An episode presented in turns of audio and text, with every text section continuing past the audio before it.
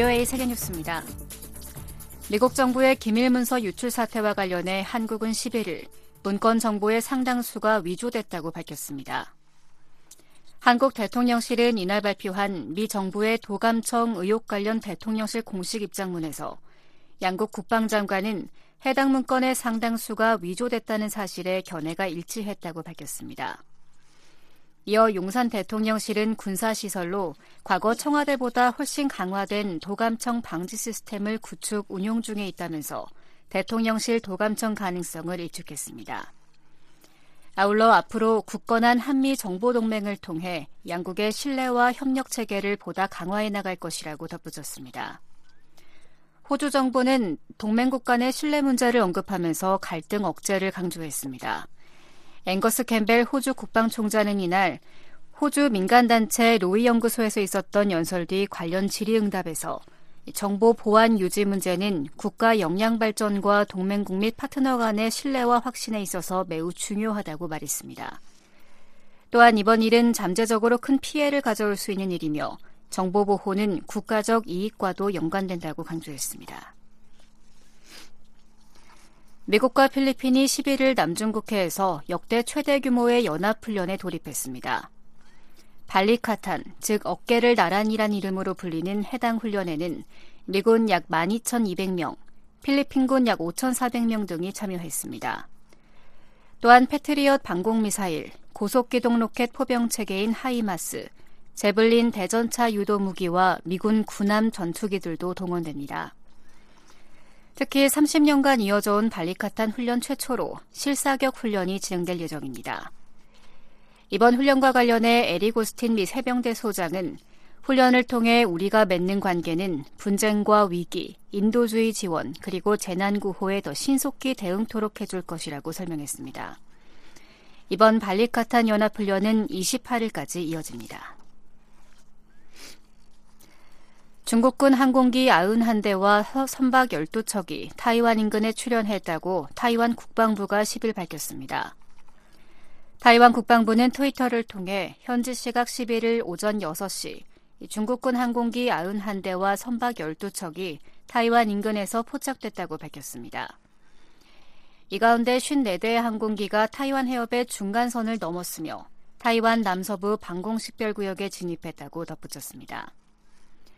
방공식별구역에 진입한 항공기 중에는 젠16 전폭기 10대와 수호의 3집 정투기 8대, 무인 정찰기 2대, 그리고 윈팔 대잠 초계기 한대 등이 포함됐습니다.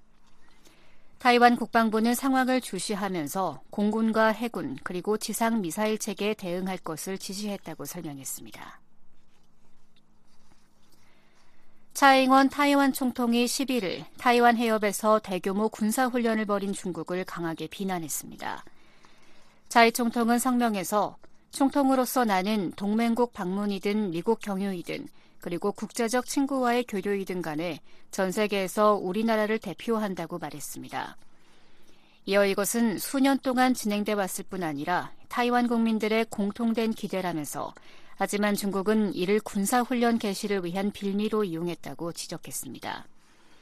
그러면서 해당 훈련이 타이완 해협과 영내의 불안정을 초래했다며 이것은 영내 책임 있는 주요 국가의 태도가 아니라고 비, 비난했습니다.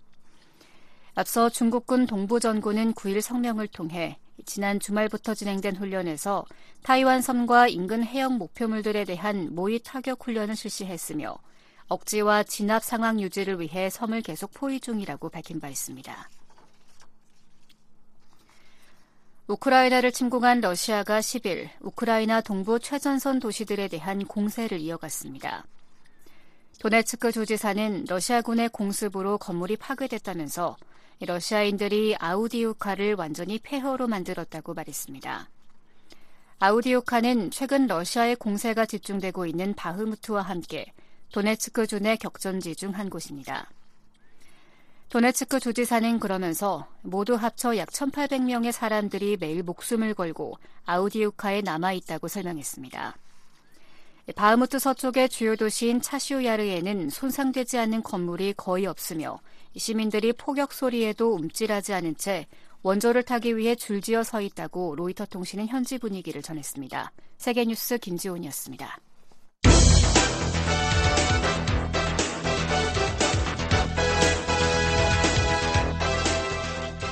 워싱턴 뉴스 광장.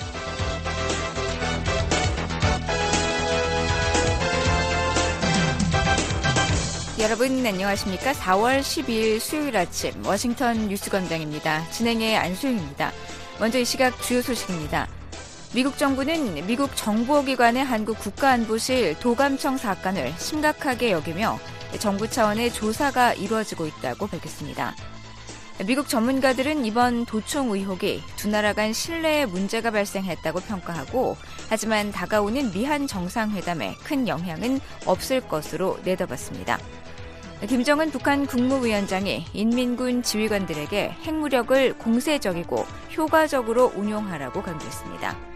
예, 오늘 북한 대체로 맑겠습니다. 아침 최저 기온은 영하 7도에서 7도, 낮 최고 기온 3도에서 18도 분포 보이겠습니다. 바다의 물결은 동해북부 1에서 3m, 서해북부 0.5에서 1.5m로 일겠습니다. 첫 소식입니다. 미국 정부는 미국 정보기관의 한국 국가안보실 도감청 정황과 관련해 이번 사안을 심각하게 여기며 정부 차원의 진상조사가 이루어지고 있다고 밝혔습니다.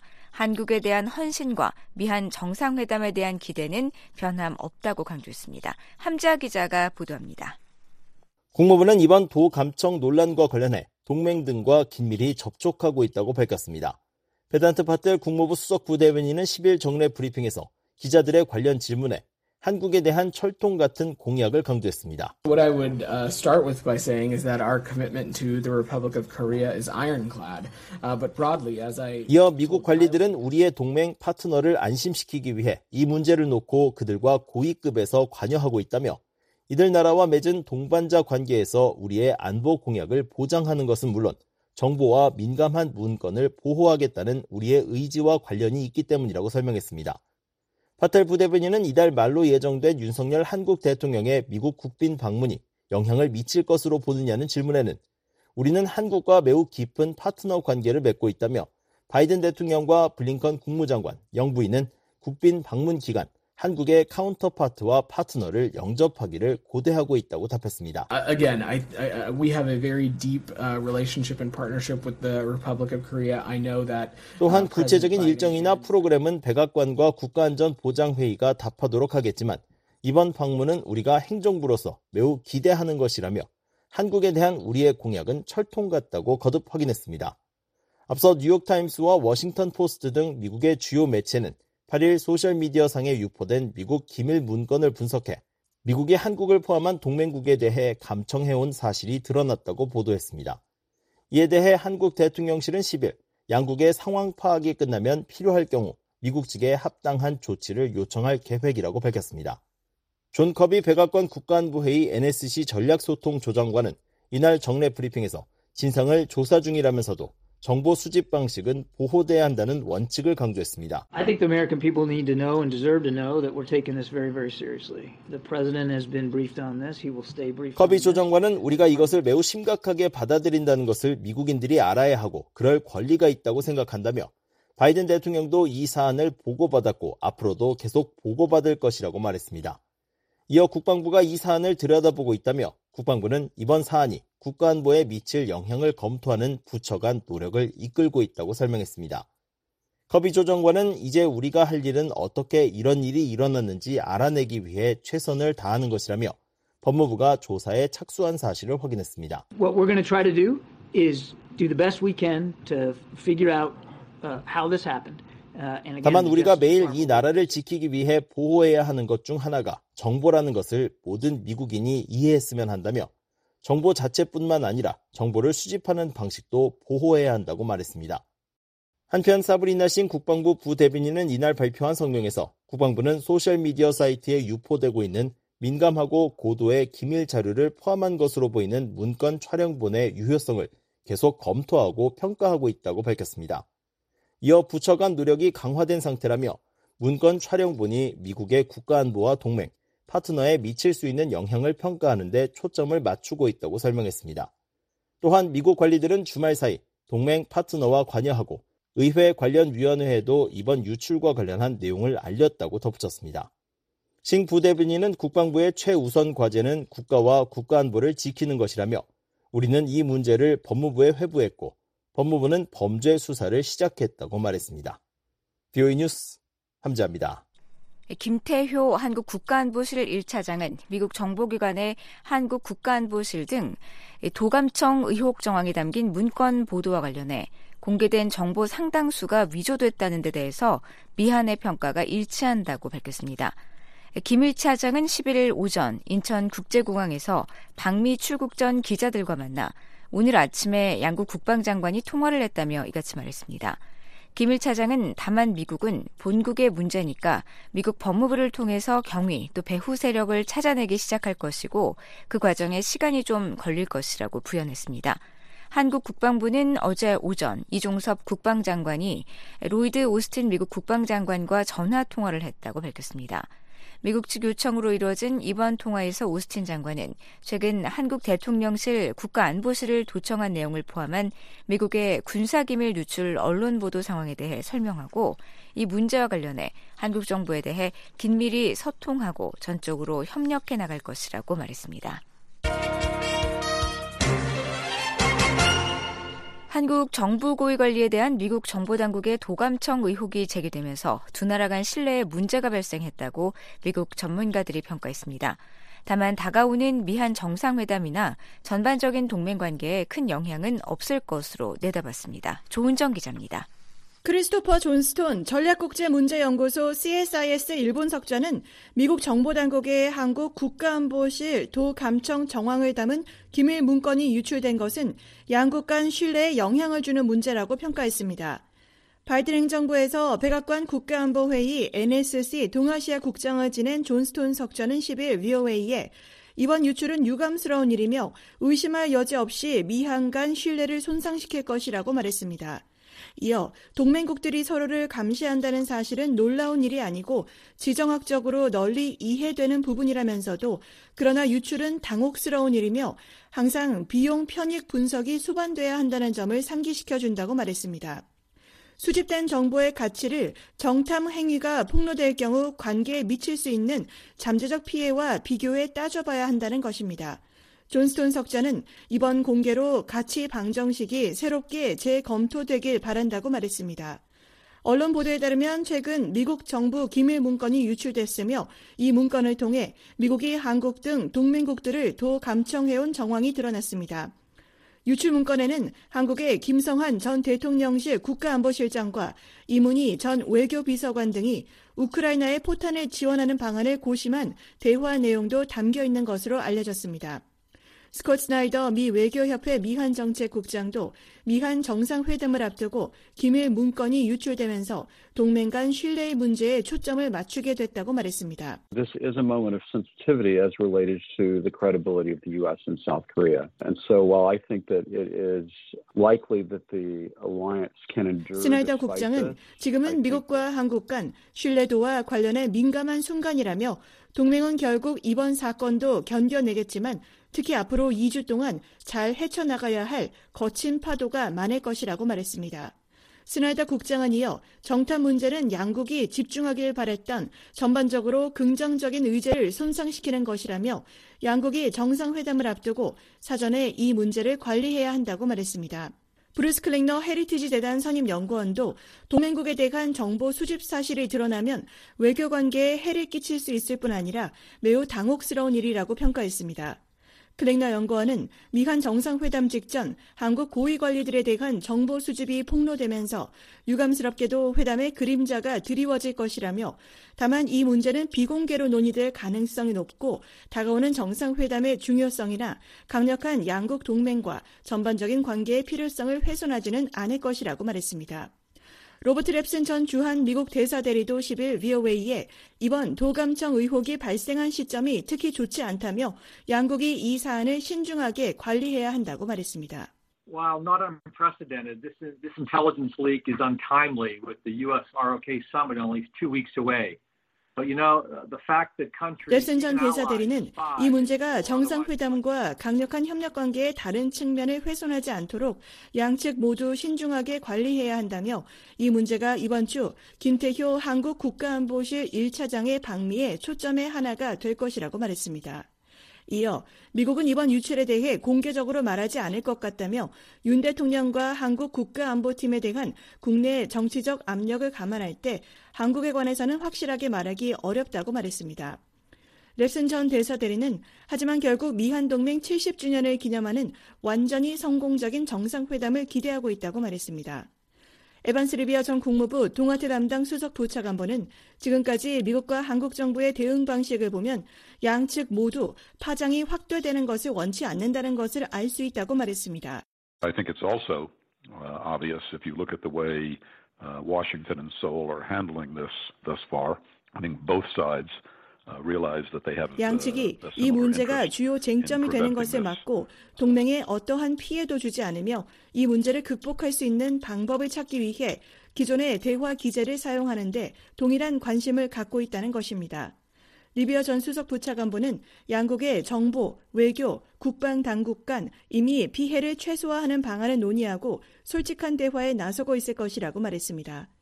패트릭 크로닌 허드슨 연구소 아시아 태평양 안보석자는 VOA에 이번 사태를 계기로 양국 간 정보 공유와 정보 협력에 대한 새로운 합의를 맺을 것을 제안했습니다. 크로닌 석자는 이번 유출 사태를 계기로 양국 정부가 정보 공유와 정보 협력에 대한 새로운 합의에 도달해야 할 것이라며 어렵지 않게 합의할 수 있을 것이라고 말했습니다. 이어 양국의 고위 정치 지도자들과 정보기관들은 어떤 부분이 수용 가능한지 의견 일치를 봐야 한다며 미한 정상회담에서 새로운 합의를 발표할 것을 제안한다고 말했습니다. 한편 앤드루여 브루킹스 연구소 한국 석좌도 이번 사태를 계기로 심각한 외교적 단절도 없을 것이고 미한 정상회담도 심각한 영향을 받지 않을 것으로 내다봤습니다.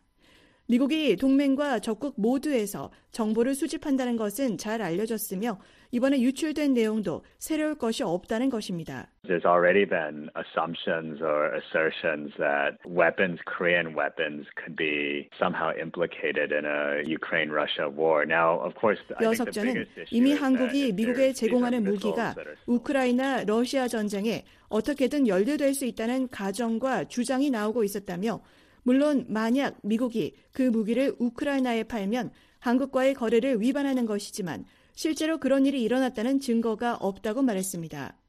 데이비드 맥스웰 아태 전략센터 부대표도 한국에서 반대 여론이 나오겠지만 냉정하게 생각하는 사람들이 우세할 것이라고 말했습니다. 맥스웰 부대표는 정보 전문가들과 국가안보 전문가들은 경기 방식을 안다며 모든 선진국은 정치 지도자에게 결정 우위를 제공하기 위해 정보를 수집한다고 말했습니다. 이어 이번 사안이 정상회담에서 논의될 것이고 사과가 이뤄질 것이라고 확신하지만 정보기관과 국가안보 전문가들의 업무 관계를 방해하지는 않을 것이라고 말했습니다. VOA 뉴스 조은정입니다. 한국 국방부는 오늘 14일 미국 워싱턴 DC에서 미한일 안보회의가 열린다고 발표했습니다. 이번 회의에선 미국의 일라이 레트너 국방부 인도태평양 안보 차관보와 한국의 허태근 국방부 국방정책실장, 일본의 마스다카즈오 방위성 방위정책국장이 각국의 수석 대표를 맡습니다. 이번 회의에서 세 나라는 북한의 핵과 미사일 위협, 지역 안보 정세, 미한일 3자 간 국방 군사 협력 추진 방향 등을 긴밀히 논의할 예정입니다. 또 작년 11월 푸놈펜에서 열린 미한일 3자 정상회담에서 합의한 북한 미사일 경보 정보 실시간 공유 방안이 중요하게 다뤄질 것으로 관측됩니다. 미한일 안보회의는 세 나라 국방 차관부급을 수석 대표로 하는 연례 안보 협의체로 한국 국방부는 이번 회의 개최 발표에서 그동안 사용한 안보 협력이라는 표현 대신 삼국 군사 협력 표현을 공식적으로 사용했습니다.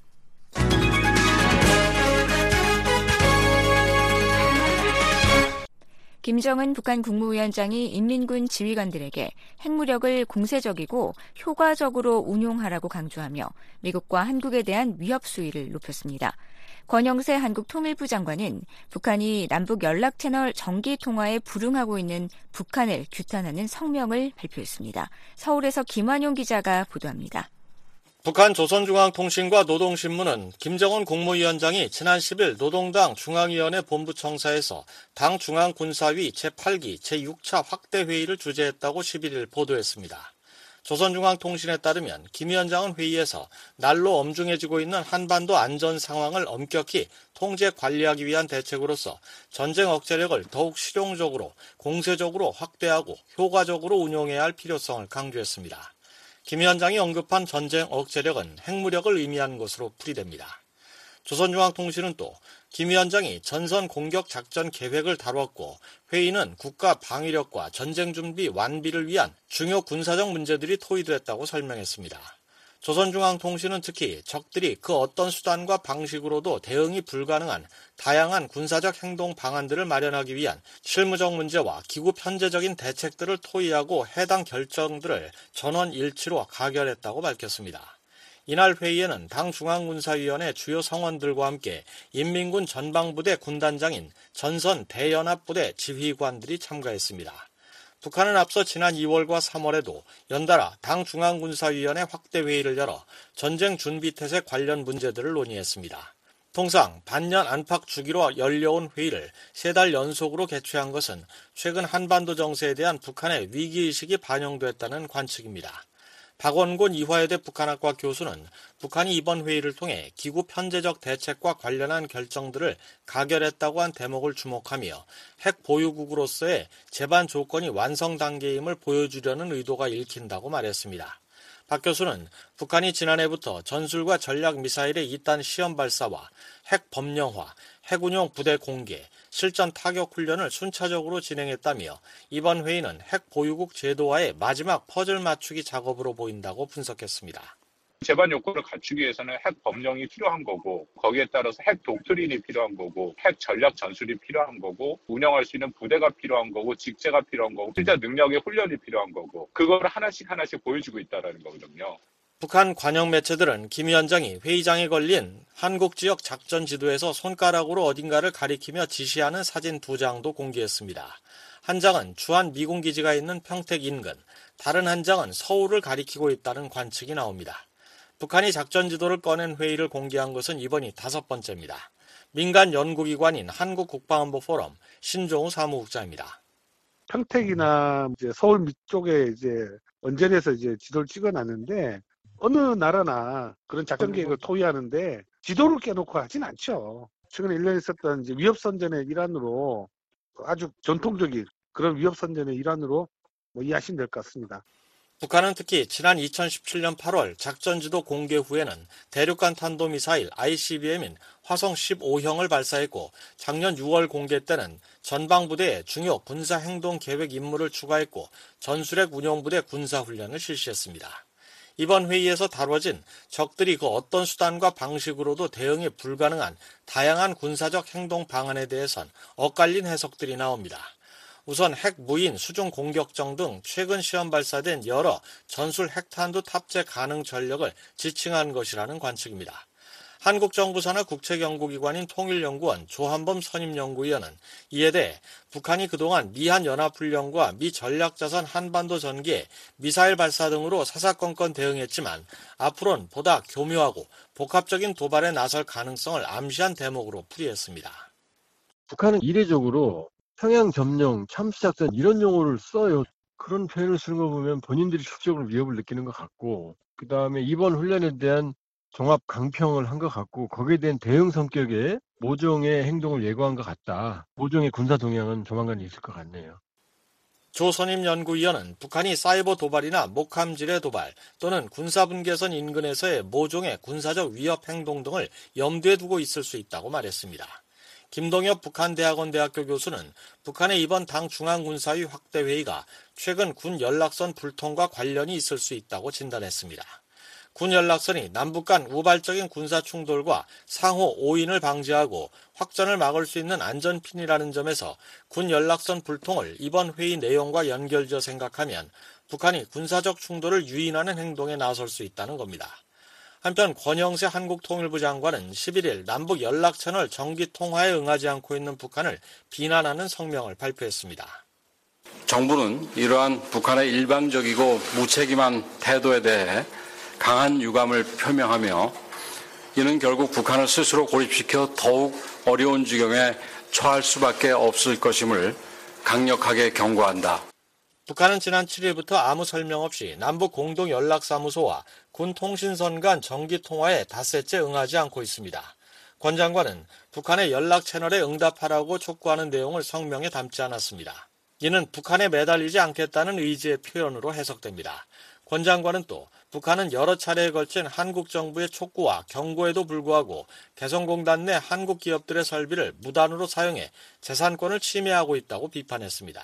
그러면서 이는 남북 사이의 투자 보장에 관한 합의서와 북한의 개성공업지구법을 위반한 것으로 이러한 위법 행위를 강력하게 규탄한다며 북한의 위법 행위에 대한 책임을 묻기 위해 법적 조치를 포함해 가능한 모든 조치를 취할 것이고 국제사회와도 적극적으로 협력해 나갈 것이라고 강조했습니다. 통일부 장관 명의 대북성명은 2013년 7월 당시 6일째 장관이 개성공단 문제 해결을 위한 최후 통첩 성격의 마지막 회담을 북한에 제안한 이후 약 10년 만입니다. 통일연구원 박형중 석좌 연구위원은 한국 통일부 장관의 북한 규탄 성명 발표는 이례적이라고 평가했습니다. 지금 당장의 국면에서는 북한이 한국을 상대로 대적 투쟁하고 있기 때문에 거기에 대해서 강경하게 맞서는 거가 기본적인 임무라고 생각을 할 것 같고 남북 관계 자체는 일단 대화는 현 상황에서 양쪽 다 불가능하다고 생각하면서 양쪽 다 일종의 정치 선전 투쟁을 하고 있는 거고 이런 국면이 당분간은 계속될 것 같고요. 권 장관은 김정은 위원장이 한국 지도를 펴놓고 중앙 군사위 확대 회의를 주재한 의도와 관련해 한반도의 긴장을 고조시키는 것이 유리하다고 판단한 것 같다고 말했습니다. 권 장관은 북한의 긴장 고조 행위가 한반도 전체를 위해서뿐만 아니라 북한을 위해서도 좋지 않다고 거듭 강조하면서 김 위원장의 현명한 선택을 바란다는 차원에서 성명을 발표한 것이라고 설명했습니다. 서울에서 VOA 뉴스 김환용입니다.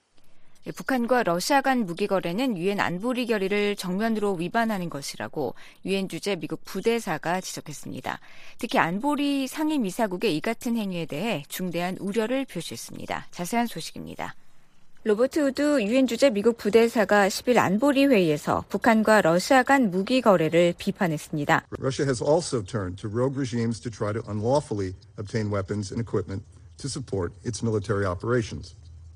In November 2022, the DPRK delivered infantry rockets and missiles into Russia for use by the Kremlin-backed Wagner Group.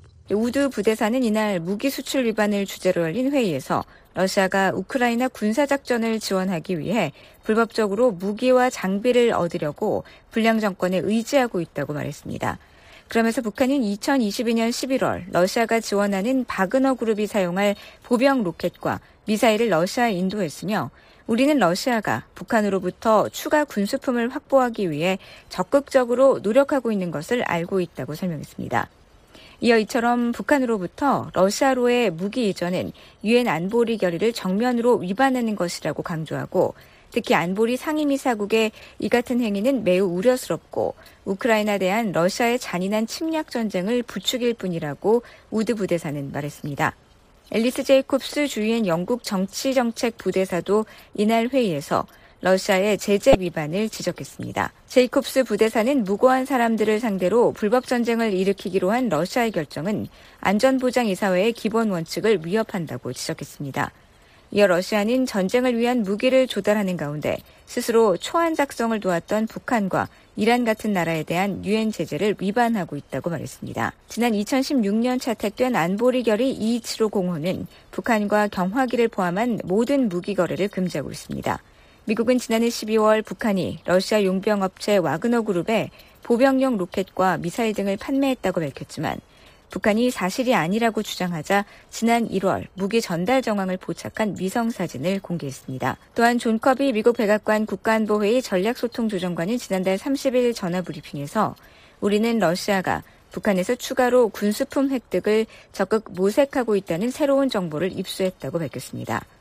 또한 우리는 러시아가 북한에 대표단 파견을 모색하고 있고 군수품의 대가로 북한에 식량을 제공하고 있다는 것을 알고 있다고 덧붙였습니다.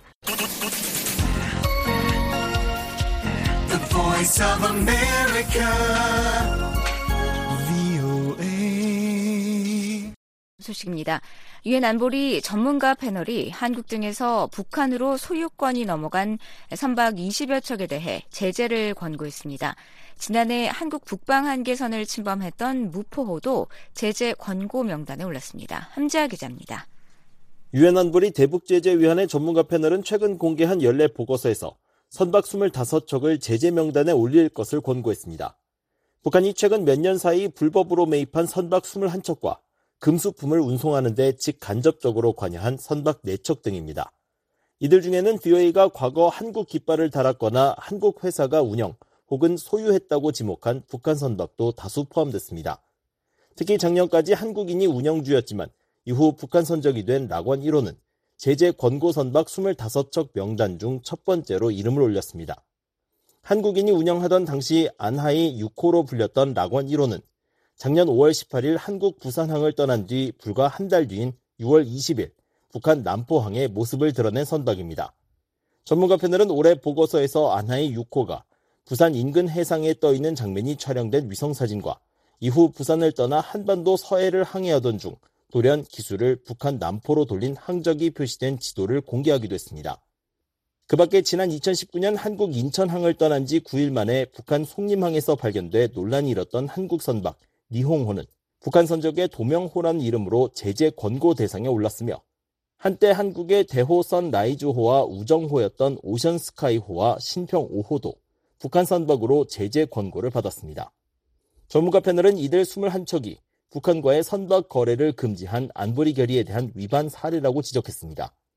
이들 선박이 북한 소유로 넘어간 사실 자체가 불법인 만큼 문제가 된 선박을 제재해 운항을 중단시켜야 한다는 것입니다. 유엔 안보리는 지난 2016년 대북결의 2325를 채택해 유엔 회원국들이 북한의 선박을 판매하거나 북한 선박을 구매하지 못하도록 했습니다. 하지만 북한은 2019년과 2021년 사이 위장 회사를 동원해 한국과 타이완 회사가 소유한 중고 선박을 집중적으로 매입한 정황이 여러 차례 포착됐습니다. 전문가 패널이 선박 거래 금지 규정을 이유로 제재를 권고한 선박 중에는 지난해 10월 한국 북방 한계선 NLL을 침범했다가 경고 사격을 받고 퇴각했던 북한 상선 무포호도 있습니다. 길이 97m, 중량 톤수 5,297톤의 중형 화물선인 무포호는 토고와 몽골 선적을 거쳐 2020년 7월 북한 깃발을 달았는데 그 과정이 석연치 않다는 지적을 받았었습니다. 공해성 선박 간 환적 등 불법 행위에 직접 관여한 혐의로 제재를 권고받은 선박 4척은 뉴콘크호와 안니호 등입니다. 이 중 뉴콘크호는 지난 몇 년간 수십 차례의 대북 제재 위반 행위로 악명 높은 선박으로 지금은 선적 미상이지만 한때 한국 깃발을 달았던 기록이 있습니다. 앞서 비오이는 뉴콘크호가 2019년 한국을 떠날 당시 한국 항만당국의 차항지를 북한으로 보고했지만 저지당하지 않았다고 보도한 바 있습니다. 전문가 패널에 따르면 이후 뉴콘코호는 직접 유류를 싣고 북한 남포에 여러 차례 입항하는 모습이 적발됐으며 다른 선박의 이름과 등록 정보를 도용하는 방식으로 위장을 시도한 정황도 포착됐습니다. 전문가 패널이 올해 20여 척의 선박에 대해 제재 권고를 했지만 이들 선박이 실제 제재 대상에 오를지는 불투명합니다. 선박을 제재할 실질적 권한을 쥐고 있는 안보리가 전문가 패널의 권고 사항을 수년째 받아들이지 않고 있기 때문입니다. 실제로 유엔 안보리가 마지막으로 선박을 제재한 건 2018년 10월입니다. 안보리가 3년 넘게 아무런 조치를 취하지 않으면서 이들 제재 권고 선박 상당수는 최근까지 중국 항구와 공해상 등을 자유롭게 운항하고 있습니다. 뷰이 뉴스 함지합니다. 미국 정부가 한국과 사우디아라비아 간 국방협력에 환영의 뜻을 나타냈습니다. 미국 파트너와 동맹국 간 다자간 협력은 공동의 도전을 해결하는 데 필수적이라는 점을 강조했습니다. 조상진 기자가 보도합니다.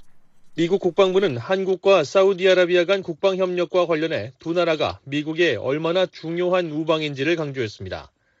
필립 벤트라 국방부 대변인은 10일 두 나라 간 국방협력에 대한 입장을 묻는 BOA의 서면 질의에 미국과 한국은 한반도 평화와 안보에 단역할을 해온 수십 년 된 동맹의 혜택을 누려왔다고 답했습니다.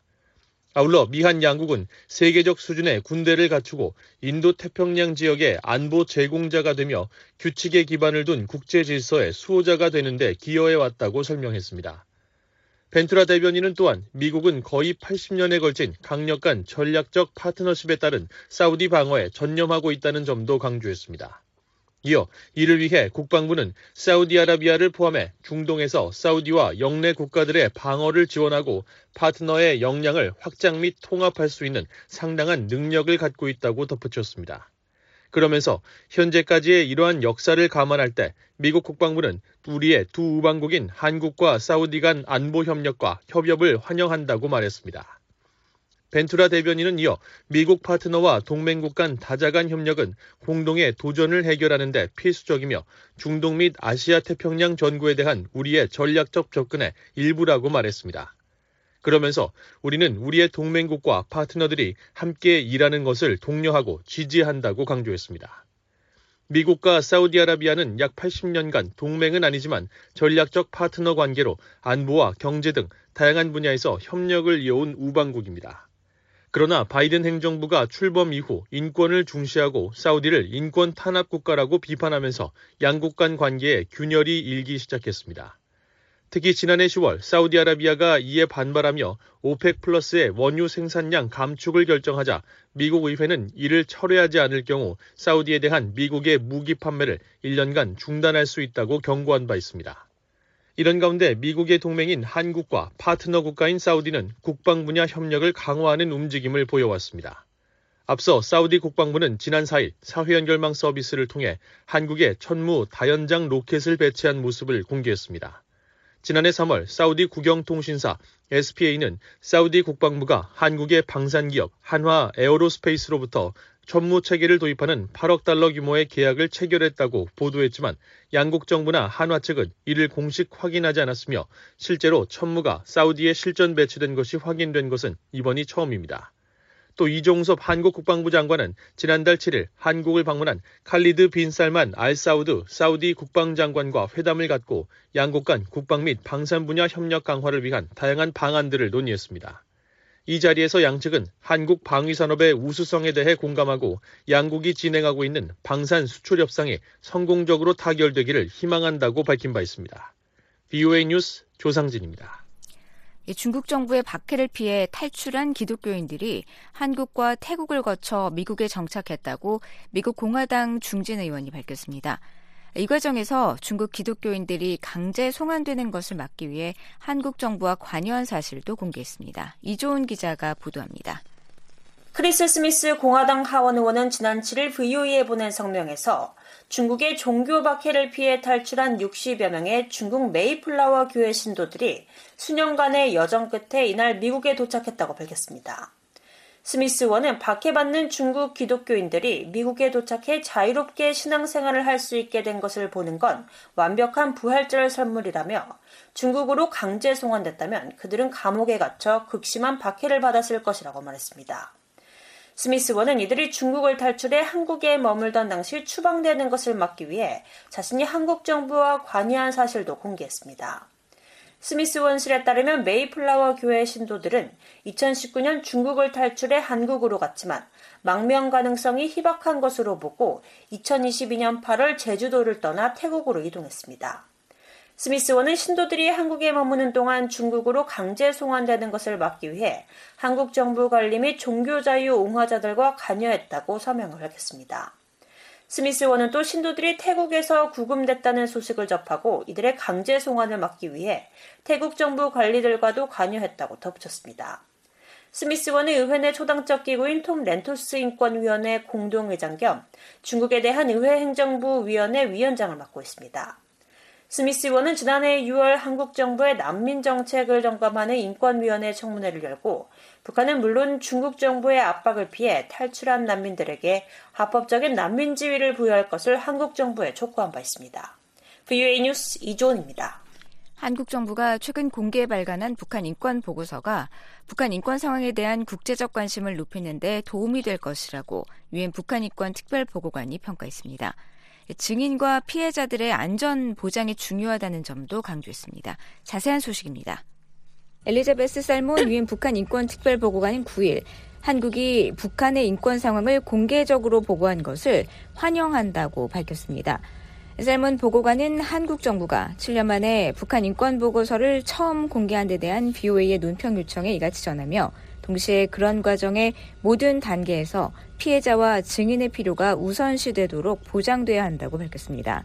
그러면서 여기에는 이 같은 보고서에서 언급될 수 있는 피해자와 증인은 물론 그들의 가족, 친구, 기타 지인의 안전과 보안을 보장하기 위한 주의 의무가 포함된다고 설명했습니다. 셀문 보고관은 한국 정부가 북한의 인권 상황에 대해 그 어떤 나라보다 많은 정보를 보유하고 있다고 말했습니다. 이어 따라서 한국의 본계 보고는 국제사회 등에서 북한 인권 상황에 대한 이해와 관심을 높이는데 도움이 될 것이라고 말했습니다.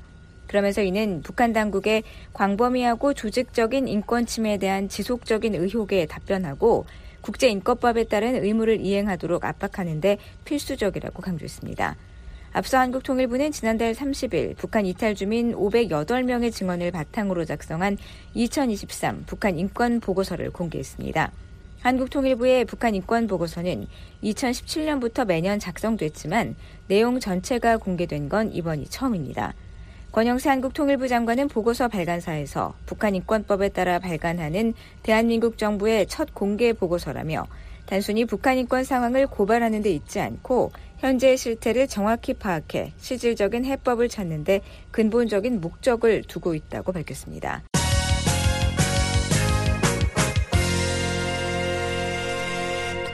다음 소식입니다. 미국 하원에서 한국 전통 음식인 김치를 기념하는 날을 지정하자는 결의안이 재발의됐습니다. 특히 올해는 미한 동맹 70주년과 미주한인 이민 120주년을 맞는 해라는 점이 강조됐습니다. 이조은 기자가 보도합니다. 공화당의 영킴 하원 의원이 올해 11월 22일을 김치의 날로 지정하는 것에 대한 지지를 표명하는 결의안을 최근 대표 발의했습니다.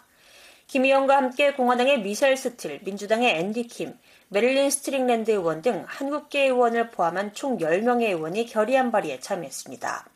결의안은 김치는 길고 풍부한 역사를 가진 한국 요리의 전통 음식이라고 밝혔습니다. 특히 2023년은 한국 이민자들이 미국에 처음 도착한 지 120주년이 되고 미얀동맹 70주년을 맞는 해라고 강조했습니다. 이어 한국계 미국인들은 활기차고 성장하는 미국 내 공동체를 대표한다며 이들은 미국 사회 구조의 필수적인 부분이 됐고 과학, 법률, 비즈니스, 예술 및 많은 다른 분야에 수많은 기여를 했다고 밝혔습니다. 또 미국에서 김치와 관련된 식품과 식당 메뉴가 늘고 있고 한국계가 아닌 소비자들 사이에서도 김치에 대한 관심이 확산하고 있는 것에서 볼 수 있듯이 김치에 대한 커지는 관심과 인기는 다문화 교류의 긍정적인 예를 보여준다고 밝혔습니다. 11월 22일은 한국의 김치협회가 선포한 김치의 날로 한국에선 2020년부터 법정 기념일로 지정됐습니다. 미의회에서 김치의 날 지정 결의안은 지난해 7월 민주당의 캐롤린 멜로니 전 하원 의원 주도로 처음 발의됐지만 소관 상임위 문턱을 넘지 못하고 회기가 종료돼 폐기된 바 있습니다. VUA 뉴스 이존입니다.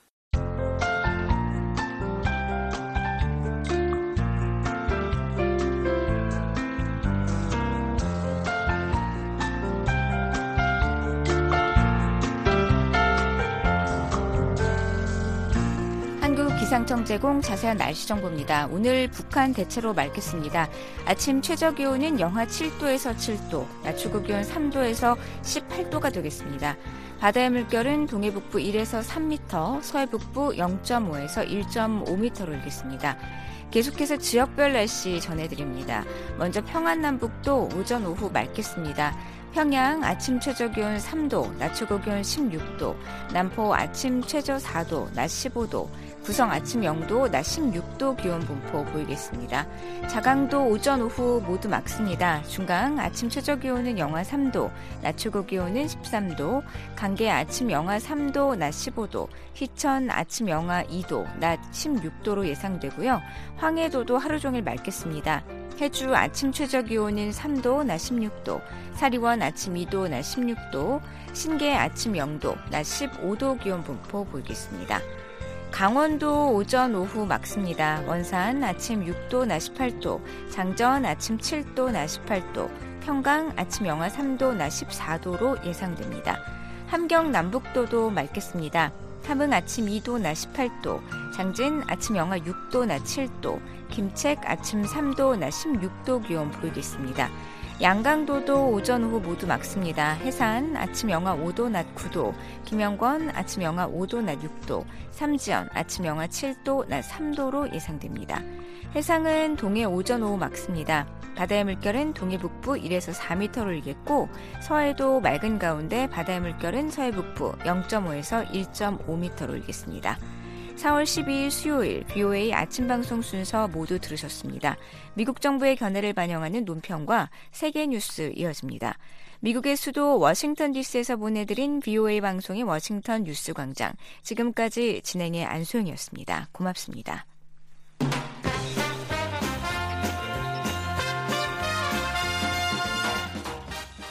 다양한 세계 소식부터 신속하고 정확한 한반도 뉴스까지 VOA 방송이 청취자 여러분께 더욱 가까이 다가갑니다. 휴대전화가 있으십니까? 휴대전화 모바일 사이트로 간편하게 접속하실 수 있습니다. VOA 방송 모바일 사이트 www.voakorea.com www.voakorea.com 방송에서는 접할 수 없었던 영상 뉴스와 인터뷰도 시청하실 수 있습니다. 궁금했던 소식들 이제 VOA 방송 모바일 사이트를 통해 만나보시기 바랍니다.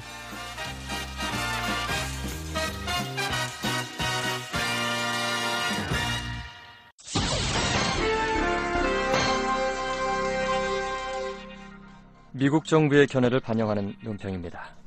미국은 과테말라 언론인 9명을 사법 방해 혐의로 조사하라는 법원 명령에 대해 크게 우려한다고 네드 프라이스 미 국무부 대변인은 성명에서 밝혔습니다. 이 사람들 중에는 현지 언론사인 엘 페리오디코의 기자와 호세 루벤 사무라 회장이 포함돼 있습니다. 그는 2022년 7월 체포된 이후 구금돼 있습니다. 이는 공무원과 정부 부패에 대한 심층 보도로 유명한 신문사인 엘 페리오디코에 대한 정부의 탄압입니다. 앞서 12월 과테말라 법원의 판사는 사무라 회장에게 돈 세탁, 영향력 행사, 협박 혐의로 재판을 받도록 명령했습니다. 과테말라 검찰청의 신시아 몬테로소 검사의 요청에 따라 판사는 사무라에 대한 새로운 형사 사건의 일환으로 엘 페리오디코 신문의 기자와 칼럼니스트에 대한 조사를 명령했습니다.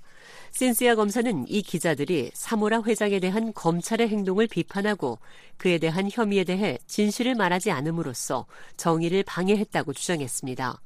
이와 관련 과테말라 언론인 협회의 마리오 레치노스 회장은 우리는 권리의 악화를 보고 있다고 말했습니다. 그러면서 헌법은 공무원에 대한 비판이 범죄가 아니라고 규정하고 있다며 헌법은 또 언론과 의견의 자유를 보호한다고 말했습니다. 언론인 보호위원회는 과테말라의 언론사 엘 페리오디코의 칼럼니스트들과 기자에 대한 조사를 중단하고 호세루벤 사무라 회장에 대한 추가 기소를 즉각 중단하라는 요구에 동참했습니다.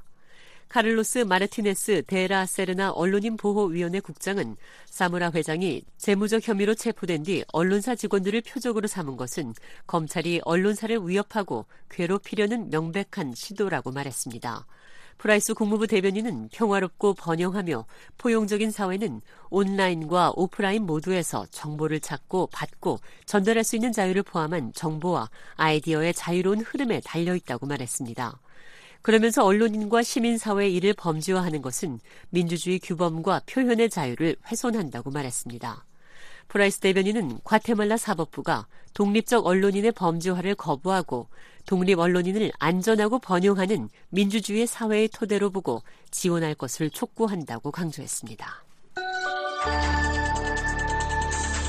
미국 정부의 견해를 반영한 논평이었습니다. 이에 대해 의견이 있으신 분은 편지나 팩스, 전자메일을 보내주시기 바랍니다. 주소는 Voice of America, 약자로 VOA를 쓰신 뒤 Korean Service, 주소 330 Independence Avenue SW Washington DC 20237 USA입니다. 전자메일은 korean at voanews.com으로 보내주시기 바랍니다.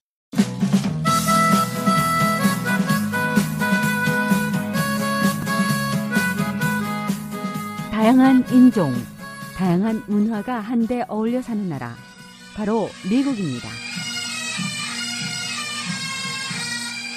미국은 용감입니다.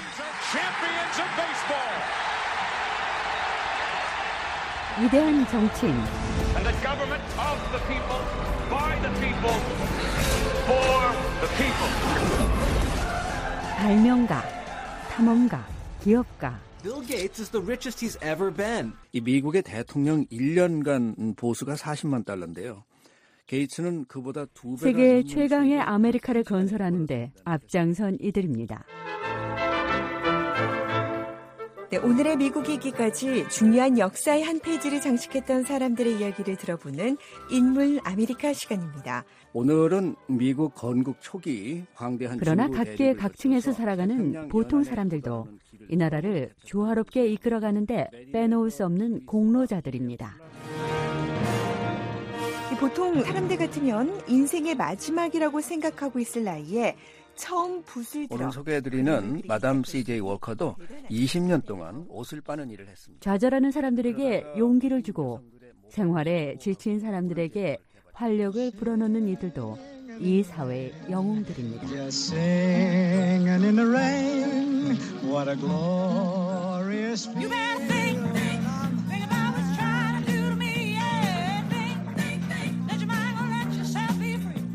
오늘날의 미국을 일궈놓은 다양한 사람들의 이야기 인물 아메리카 매주 일요일 저녁과 월요일 아침 여러분을 찾아갑니다.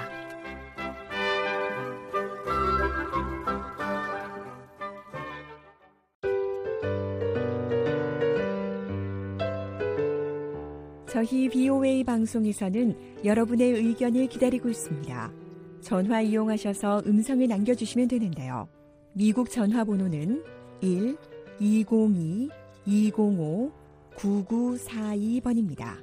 먼저 국가번호 1번을 누르시고 지역번호 202 그리고 205에 9942번을 누르시면 이렇게 짧은 음악이 나옵니다. 이 소리가 나오면 77번을 누르세요. 안내 멘트를 들으신 후에 말씀과 연락처를 남기시면 됩니다. 미국 전화번호 1-202-205-9942번. 여러분의 많은 이용 바랍니다.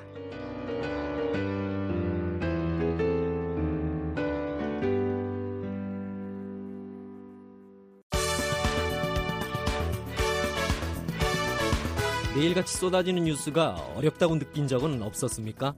Police Director General Ronald De La Rosa said Monday that Chief Prosecutor David Schwendeman said he would step down. Netanyahu said was an Iranian drone after its incursion into 화제가 된 뉴스의 배경이나 설명을 듣고 싶다는 생각이 든 적은 없었습니까? 그렇다면 바로 여기에 해답이 있습니다. 생방송 여기는 워싱턴입니다가 마련해드리는 코너 뉴스 따라잡기를 들으시면 뉴스의 겉과 속을 자세하게 들여다볼 수 있습니다. 뉴스 따라잡기는 한 주간 화제가 된 뉴스를 자세하게 전하고 뉴스 속 인물도 소개합니다. 뉴스 따라잡기는 매주 금요일 저녁과 토요일 새벽에 여러분 찾아갑니다.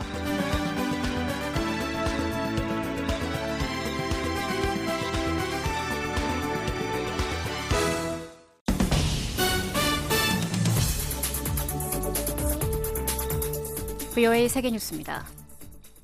우크라이나가 11일 유럽에 대한 전력 수출을 재개한다고 밝혔습니다.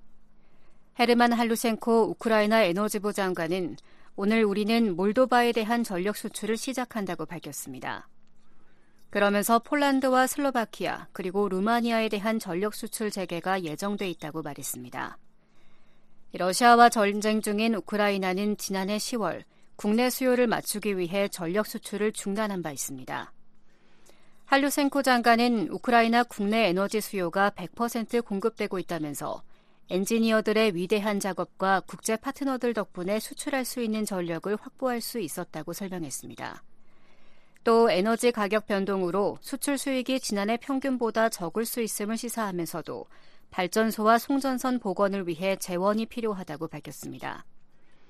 앞서 러시아는 우크라이나 남부 자포리자 원정 등 기간 시설에 대한 공격을 강화해 왔습니다. 미국 정부의 기밀 문서 유출 사태와 관련해 한국은 11일 문건 정보의 상당수가 위조됐다고 밝혔습니다. 한국 대통령실은 이날 발표한 미 정부의 도감청 의혹 관련 대통령실 공식 입장문에서 양국 국방장관은 해당 문건의 상당수가 위조됐다는 사실에 견해가 일치했다고 밝혔습니다. 이어 용산 대통령실은 군사시설로 과거 청와대보다 훨씬 강화된 도감청 방지 시스템을 구축 운용 중에 있다면서 대통령실 도감청 가능성을 일축했습니다. 아울러 앞으로 굳건한 한미 정보 동맹을 통해 양국의 신뢰와 협력 체계를 보다 강화해 나갈 것이라고 덧붙였습니다. 호주 정부는 동맹국 간의 신뢰 문제를 언급하면서 갈등 억제를 강조했습니다.